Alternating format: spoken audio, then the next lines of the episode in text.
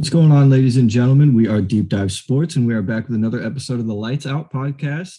Uh, as always, I'm your host, Chase, and we are joined by Duke today. Um, today, we're basically just recapping UFC 269, which just took place over the weekend. I mean, honestly, probably one of the best UFCs I've seen in a long time. The fight card was the fight card was great. The fights delivered. Every single one of them was just out of this world. Um, if, if you haven't checked up on the fight card, it was Sean O'Malley, Cody Garbrandt, Geoff Neal, Amanda Nunes, and Julia Pena in the co-main, Charles Oliveira and Dustin Poirier in the main event. And we had one of the, I think logistically, one of the biggest betting upsets in the title fight in UFC history in the co-main event where Juliana Pena beat Amanda Nunes. You can start wherever you want to, Duke, but I'm super excited to hear your thoughts on the fight, and I, I want to hear what you what I want to pick your brain. I want to hear what you what you have to say about it. Yeah, so I actually start with uh, one of the fights. You didn't mention this one, and I'll just go over it kind of quickly. But I thought it was really good to see a vintage Dominick Cruz go out there and put on a clinic versus Pedro Munhoz. I mean, uh, first round he got dropped twice. Dominick got dropped twice by Pedro, but yeah. quick recovery, the speed, the endurance, the volume, they're all there. That's classic Dominick Cruz. Um, I mean, I think he's just in a great spot if he wants to make another title a title run at, at 135 i think he puts himself in a good spot because pedro munhoz is pretty high up there and dominick obviously fell off for a little bit after his loss to cody but he's putting himself in a good spot now and i mean he looked as good as he ever really did back in the day so just just good to see him back in the rankings back fighting healthy, it seemed. You know, he had a lot of injuries and stuff like that. So moving on to the Sean O'Malley fight, I mean, he gets it done again. Combinations, patience were perfect. I mean, there's not much to say. I mean, he just he dominates Paiva, and then you know he dribbles in the court, and then he shoots a three free throw as a celebration celebration. I mean, next you just got to give him somebody that's ranked. That's it. I mean, there's nothing really like yeah. I want to talk about that fight, but there's nothing to say. Like he did it again. It was flawless execution. Give him somebody ranked. I think the next best option is just a rematch with Marlon Vera. You look at their first fight. Sean was winning that fight. Uh, he was winning that fight like drastically. And then Marlon Vera got the low kicks messed up his ankle, his shin. I, I, can't even quite remember. But then Sean couldn't even stand on one leg, and then it was just kind of over TKO. I don't even know how it ended, but it, it was over. So Marlon Vera, I think, kind of owes him that rematch because he was losing that fight up until something happened to Sean's ankle. I think that makes the mess most. And I really think he'd be a good option next for Sean. What do you, you think, Chase? I mean, I don't hate that fight. I think you're right. I think he needs to get somebody ranked. Uh, I would hope. I kind of talked about this in the podcast where I was alone because nobody can make it, but um, I believe, and I'm like 99.9% sure that when they gave Sean O'Malley this fight, that Paiva was actually number 15 in the bantamweight di- division, and since then there had been a couple of fight nights that took place, and he had fallen out of the rankings. I'm not 100% sure, but I'm like almost pretty sure. And I, I think that was like that that was the point I wanted to hit on with the Sean fight was I think that he needs to at least break into the top 15, maybe be 14 or 15 for his next fight. And I, I think he needs to fight somebody that's close to him, either 9, 10, 11, or 12. Nothing too exciting, but give him a ranked opponent, see what he can do with it. Because I think you're right. He nailed that fight, absolutely came out with full Sugar Sean confidence. And I had actually I'm not sure how you feel about this, but I don't know if you watched the press conference. The heat between Sean O'Malley and Cody Garbrandt was was pretty intense. Obviously, Cody got knocked out, and that's that's something we'll talk about um, in a second. But I was gonna say give him that fight, and I, I don't know. I like the Marlon Vera fight. I think I think you're right. Well, you were right. He was absolutely winning that fight, and then whatever happened to O'Malley's ankle, whether he just kicked it right on the nerve that O'Malley had previously injured or whatever. But um, I mean, I don't hate that idea. I think I think that's a good route to take if he doesn't get the Cody fight because that was that was kind of there was a lot of heat there in that press conference. So if they don't want to make that fight or Cody decides to whatever. But and then did you see afterwards when they were interviewing him, uh, Sean, he was watching Cody Garbrandt fight and during the interview and he watched him get knocked out and he just said, No, this isn't for everybody. yeah. yeah. pretty savage. So, so there's a lot I mean, of heat. I would love to see that fight. I think stylistically, oh, that's a great fight for both. We'll see what happens. Yeah, I agree. I mean, like you said, Cody Garbrandt's there, Dominick Cruz is there at nine, and then 14 or 15. 13 is Frankie Edgar. So, I mean, there's a lot of good options there, but I think the bottom line is you just got to give him somebody that's ranked next. Yeah, I mean, I guess moving right along, there's a good transition. Cody, Cody Garbrandt versus Kai Kara-France fight. I mean, Kai gets the KO in the first round. Great combination. Um, I, I, don't want to take anything away from Kai Kara-France, but you know, it's just been really. I think when you look at Cody's road, it's it's been tough. You know, I mean, he had that flawless performance against Dominick Cruz. That was probably three years ago at this point, and ever since then, he's really just been on a downward slope. I I, I don't want to take anything away from anybody, but and then he, you know, he cuts all this weight. I heard it took him seven months to cut all this weight down to get to 125 to make it an easy weight cut for him. Right. And then it doesn't go his way. So now, you know, it kind of puts him in a tough position because 135 wasn't really working out for him. And now 125 seemingly didn't really work out for him. I, I, I don't know. What are your thoughts? No, yeah, that's what I was going to mention. And, and he had talked about how long it had taken him to cut that weight. And, and then he had a fight in between that. So he had to go back up and kind of, I, I I don't know. I, I think he had I think he had a really poor performance. I love Cody Garbrandt. I love all fighters from Ohio. I'm from and Cody Garbrandt's been a staple in my MMA watcher for a very long. But obviously, like you said, ever since that Dominick Cruz fight, and then I mean he's lost three of his last four fights now. And the, the only one, the only fight he won was against Rafael Assunção. I'm saying that correctly, and it was a last minute. I think it was I think it was still round one, but with one second on the clock KO, which I was like, oh, Cody's back, baby, let's go. And then he lost his next two fights. So I, I don't I don't really know what's next for him. Uh, I mean, you really shouldn't take anything away from Kai Kara-France. I, I mean, I think Cody had a poor night, but I think Kai showed up ready and I think he looked amazing. I, I don't want to say that Cody should retire. There's been a lot of talk that he needs to retire. I, I just don't know what he does next. And I think I think literally the only thing that would save Cody is fighting Sean. And I think I legitimately think from Sean's perspective, maybe that's the fight to make. From Cody's perspective, now that you've been KO'd on your debut in flyweight, I think you have to make that fight. And I think you have you have to push it and absolutely just I mean, you already built the heat in the press conference. He start he kept the heat, you know, in his post-fight conference. So I think that's the fight he needs to push. And if he can win that fight, I think he's he can figure something out from there. But if he loses that fight, it's probably done for him. Yeah, I mean, Sean said he's one loss away from sitting in the commentary booth with Dominick Cruz. So yeah, exactly. prior to him losing, so, so definitely some heat there. Um, I guess moving along to what you described as the biggest betting upset in UFC would be the Amanda Nunes versus Juliana Pena fight. I mean, this was obviously the most shocking result on the fight card for me. Mm-hmm. Amanda, in my opinion, the greatest of all time. I mean, gets dethroned. I think when I kind of looked at the whole thing, the lead up to their fight, and then the fight itself, something that I saw, and again, not taking away from any anything away from Pena and her performance. And this is actually in addition to her performance, but I actually truly believe that Juliana Pena got into Amanda Nunes's head. If you watch the press conference, Amanda Nunes was like, okay, I'm going to knock you out. I'll knock you out. And she was getting like really upset. I think what happened is they went in there.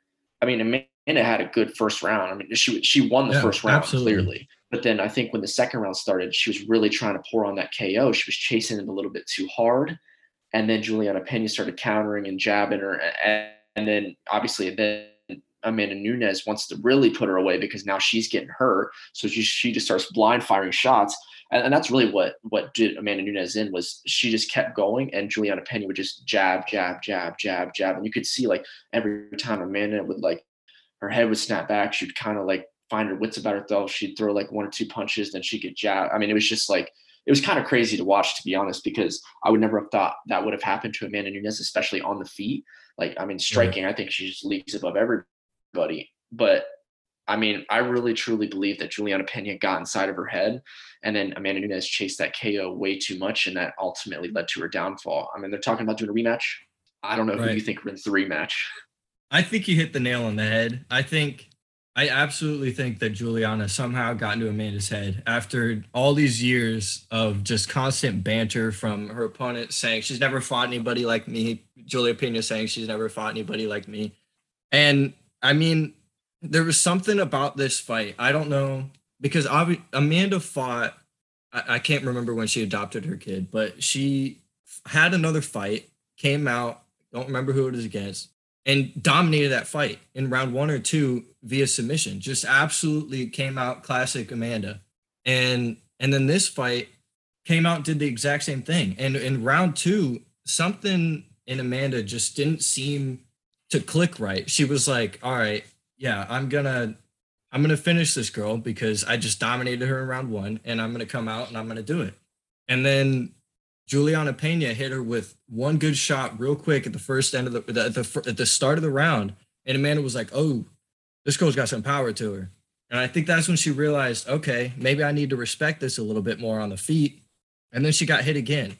And I think from there it was just kind of like I, I didn't I, nobody expected it. I mean, she was a minus six or, or plus 650 underdog, and Amanda was a minus 1000 favorite. So nobody in the world expected this, but I, I mean, absolutely just, I mean, I loved the fight I, as just a, just a spectator. Eh, obviously, I agree with you that I think Amanda is just the goat of women's MMA. She's one of the better fighters I've ever seen. If you're talking about male or female MMA competition, I mean, I she could genuinely beat some of the people in male MMA probably even some of the ones in the ranked. Uh, I mean, she's just that good when she is that good. I, I, I think they're talking. Uh, they are talking about the rematch. I think that rematch is absolutely the first thing that's going to happen. Amanda just needs to focus on that, and that's that's all she needs to focus on if she wants to continue what she was doing. Because, I mean, when you get to a position where you're called the goat for a reason, right? I mean, she defended two belts back to back for like three years or something, and and then suddenly she loses a belt. I mean, it's just mentally, I feel like that's got to take such a toll on her, where she's like, well, do I really want to win this belt back and then continue to do this to prove myself, or have I already proved myself? And I I don't know if she's the kind of person to do that, or if she's just a pure championship mindset where she's like, I'm going to get that belt back. I'm going to show everybody. I'm going to dominate for the next three years. I mean, we'll have to wait and see. But I think realistically, as a human, as somebody that doesn't fight, but as somebody that played sports, even with that championship mindset, it's it's exhausting. And I I just I don't know. I don't know if we see the old Amanda again if she fights Pena, but I do I do think if if if she comes out ready for what she fought, I think she wins that fight. I, I genuinely do. I think Pena needs to to prep for the rematch because I think that's the only thing that's going to make that that Dana is going to let happen. Because Pena was talking about Duran Demandamy, she was talking about Valentina Shevchenko, she was talking about all this different other. It's not going to happen. She's you're immediately going to get the rematch with Amanda. She knows that. That's the only thing these two people need to prep for is for that rematch. I think if Amanda is seriously driven on proving herself, she's going to win that fight, hands down to take the words out of your mouth, you kind of hit the nail right on the head. I don't really have anything else to add to that. I mean, I think the rematch, uh, when the rematch happens, I think Amanda's going to win that fight. But I, I, think you're right. Again, she just, I don't know. She just didn't look, she won the first round. She came out not ready for the second round. And then it was just kind of fell apart from there. Um, and I think it was kind of the same story with, with the main event with Dustin Poirier and Charles Oliveira. If we want to transition to that. Um, while the last one was the most shocking result, this one for me was the most disappointing result because I really did want Dustin Poirier to win. Because, in my opinion, I mean, besides Khabib, I think he's probably the best 155 pounder on the planet. And I mean, he has been in the sport for a very long time. He's fought everybody, the who's who, obviously Conor McGregor, Max Holloway, Justin Gaethje, Michael Chandler, now Charles Oliveira, Khabib. I mean, he's fought all the top guys for so long. He's climbed and clawed his way up to the top. You know, fight of the nights. I, I mean, best one of the best boxers in the UFC. And then th- this fight starts, and this first the first round, I mean, I was in awe. I was like, this is flow state Dustin Poirier. Like, this is classic. This is 101. This is exactly what I expected. I mean, the boxing again was on point. good defense. I mean, everything was on point. Second round starts, there was a little bit of controversy. I don't know if you saw, I'm sure you did, where Charles Oliveira had him had him in a little. He was on the ground, and, and Dustin Poirier was kind of standing up, but Charles Oliveira had his had his hand hooked into Dustin Poirier's glove, which if people don't know, you can't do that. It's illegal in in, in, in the UFC. So he had his his hand stuck in Dustin Poirier's glove, which caused Dustin Poirier to have to maneuver away, which put him in a more vulnerable position than it would have if his glove wasn't being clawed at and then that resulted in him literally getting ground and pounded for the entire second round. And that was some nasty ground and pound. I mean, those elbows, I was like, oh my God. I don't know how he wasn't split open. I mean, Charles, he he, he did it. I mean, hats off to Charles with that ground and pound. That was some of the most vicious ground and pound I've ever seen. Those elbows were nasty. And then it's kind of the same story that we just said. Is that second round ended, and I, you know, I saw Dustin Poirier get up. I feel like something like left Dustin Poirier after that second round. I don't know if maybe he was in awe, maybe he was just a little bit frustrated about the round that just happened. I'm not sure because then the third round starts. I mean, it was over relatively quickly, but then the thing that leads me to believe that is because after the fight, I mean, he even said that himself that he's at a crossroads now. He said, he can get right back into a title picture if he wants, you know, if he wants to fight again and climb his way back up and fight two or three more guys and then get, get his shot again. But he's just not sure what he wants right now. So I, that's kind of heartbreaking to me because you, you hate to see a guy that's put in all the work and just, just, I mean, he's in a game of inches, he's centimeters off from being the world champion and two, hmm. on two occasions now, but in multiple fights. I mean, he's one of the best fighters in the UFC for sure I just don't think it was his night. And hats off to Charles Oliveira. Again, I'm not trying to take any anything away from any fighter that won, but I feel like when I want a fighter to win, it, it sucks to see him lose in that kind of fashion. No, I I'll, I'll absolutely agree with you. I thought I genuinely thought once that first round started, I thought this fight was over. I thought Dustin Poirier was going to put him away in round one, and I was I mean I was in shock. He was dominating that round and when that second round started, and and it wasn't just to to talk about the glove grab from Oliveira. It wasn't, you know, it wasn't like a, a quick one second. It was three or four to where Dustin was actually trying to get away and couldn't. And I don't remember who the ref was. I think it might have been Herb Dean, but I'm not going to talk about it because I love Herb Dean. I, mean, it was to the point where Dustin literally had to maneuver in a weird way where Oliveira could just ground and pound him for the next literally three minutes and 30 seconds of that round. I mean, it could have been more. It could, it could have been close to four minutes, but it was the entire round where Dustin was just on bottom position. And I mean, he even he said in the corner, and he said after the fight that that was the plan. If he was to get to the ground, was to just sit there and hold him, take the ground and pound, come back, and and see what he could do on the feet in the next round. And I mean, you hit the nail on the head with with what he came out in the third round and he was just kind of just out of it. It just kind of felt like he was like, all right, um, well, I don't want to be on the ground again. So well, let's see if I can keep him on his feet. And he tried to. They got to the corner. I mean, they got to the side of the cage, and Oliveira just did what Oliveira does, jumped on his back. And I don't think, I think Dustin would have expected that, and he would have done his best to avoid that. But I think I, I don't want to say he has a loose tank, but I think a lot of that ground and pound kind of scared him. So he was like, I'm not going to go down. So he was just kind of leaning on the cage and just let Oliveira get into his position on his back. And that's where the fight ended. So I was kind of bipartisan to the fight. I didn't really know who I wanted to win personally. I'm a huge Conor McGregor fan. Obviously, so are you. I didn't like the two L's that Conor McGregor took, but I, I, I, do agree with you that he's one of the best fighters in the UFC and he absolutely deserved the title. Um, but I mean, so does Oliveira. He's been in the UFC for over a decade, and I mean, he's fought everybody under the sun as well, old and new, because he's been in there for so long. And I mean, his ground game is just next level. I mean, I'm not going to compare it to Khabib's because Khabib's was way above everybody in the world, but I mean, it's it's got to be next best to what I've ever seen from out of the lightweight division, for out of every division. I personally think if Dana White sees fit, hopefully um, I think Dustin takes a fight against, if he wants to fight, I think he takes the fight against Beneil Dariush. And the winner of that fight hopefully gets Oliver versus Gaethje, and I'm gonna say probably Oliveira wins that fight because I mean he already does. Dana White already said that's the next fight. That's that's what's happening. So that's what's going to be next for the lightweight division is Oliveira versus Gaethje. I genuinely believe that Oliveira is probably going to win that, uh, mainly because I think Gaethje is just a, dumbed down version of Dustin Poirier. Even though arguably he was winning that fight, it was pretty back and forth. The Dustin Poirier versus Justin Gaethje fight, and Dustin Poirier came on top. So I don't know. I think Oliveira wins that fight, and if Oliveira does win that fight, I don't know if Dana will give Dustin the fight off of beating Beneil Dariush, but I think if he wants to fight, I think that's the next fight for him, and hopefully we get to see that fight again real quick because I I, I do believe Dustin won that Dustin won that first round, and I mean it was just downhill from. There. So yeah.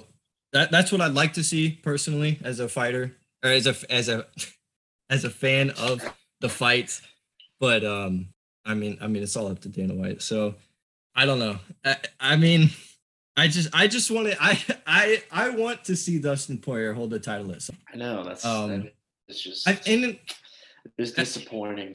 And I'm not. I mean, he's been in the UFC for over a decade as well, and but he's only. I mean, it's it's a tough way to say it, but he's only 32, where for most sports you're retiring. But even in the UFC, there's I mean, there's quite a few fighters up there. I mean, Glover Teixeira is an example. He's what for like 43, 44, holding yeah. the UFC title. So I mean, he could fight for another five, six, seven years if he wanted to, and he's proved it time and time again that he can fight and work his way back and and battle from adversity. So if, if that's something he wants to do, I I think he can do it, and I think he can beat Oliveira. He just needs to get a game plan a little bit more solid together when it comes to the ground because I think he literally just got. I'm not going to say scared, but I think he got worried that if he was holding that defensive posture, that that ground and pound would finish him either way. So, yeah, I mean, he's no slouch on the ground. He's a Brazilian Jiu-Jitsu black belt as well. Not, I mean, I wouldn't say as highly regarded as Charles Oliveira is, but yeah, I mean, just uh, I agree with you. I think the ground and pound was just a little bit more than he was thinking it was going to be. He didn't want to go back there, so he's going to try and finish him on the feet. But then, as soon as Charles Oliveira jumped on his back, he was kind of stuck. Like, well, I don't want to go yeah. down, but I can't go up. And then that was kind of when the fight ended. I agree. Yeah. yeah, he get. I mean, he just got stuck in a crossroads. That's what I saw at least, and I mean, it was definitely heartbreaking. I mean, it's always heartbreaking either way. Uh, I mean, even if it's a fighter that you don't avidly watch, but I watch pretty much everybody in the lightweight division avidly, and I mean, every time somebody loses a title, it's just a title fight it's just heartbreaking to see. And I, I hope he does something. I don't want to see him retire. I want to see him keep fighting. I love the way he fights. I love he's a good person. I mean, he does a lot for the community. He does a lot for the UFC. So I hope he I hope he sticks with it. But I mean, obviously an unfortunate outcome for him. And again, not to take anything from Charles Oliveira. That was an absolutely dominant performance yeah. besides besides the glove tuck. Um, which I I think is being talked about a lot less than what it should be, to be honest.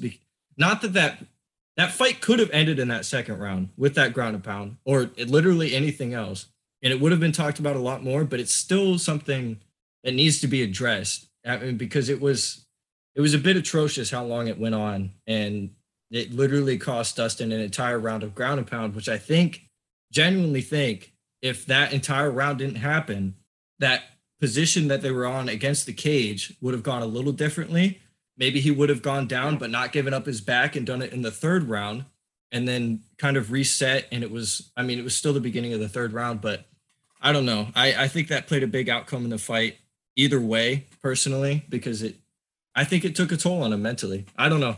It's just it's unfortunate but it is what it is. There's nothing that can be done.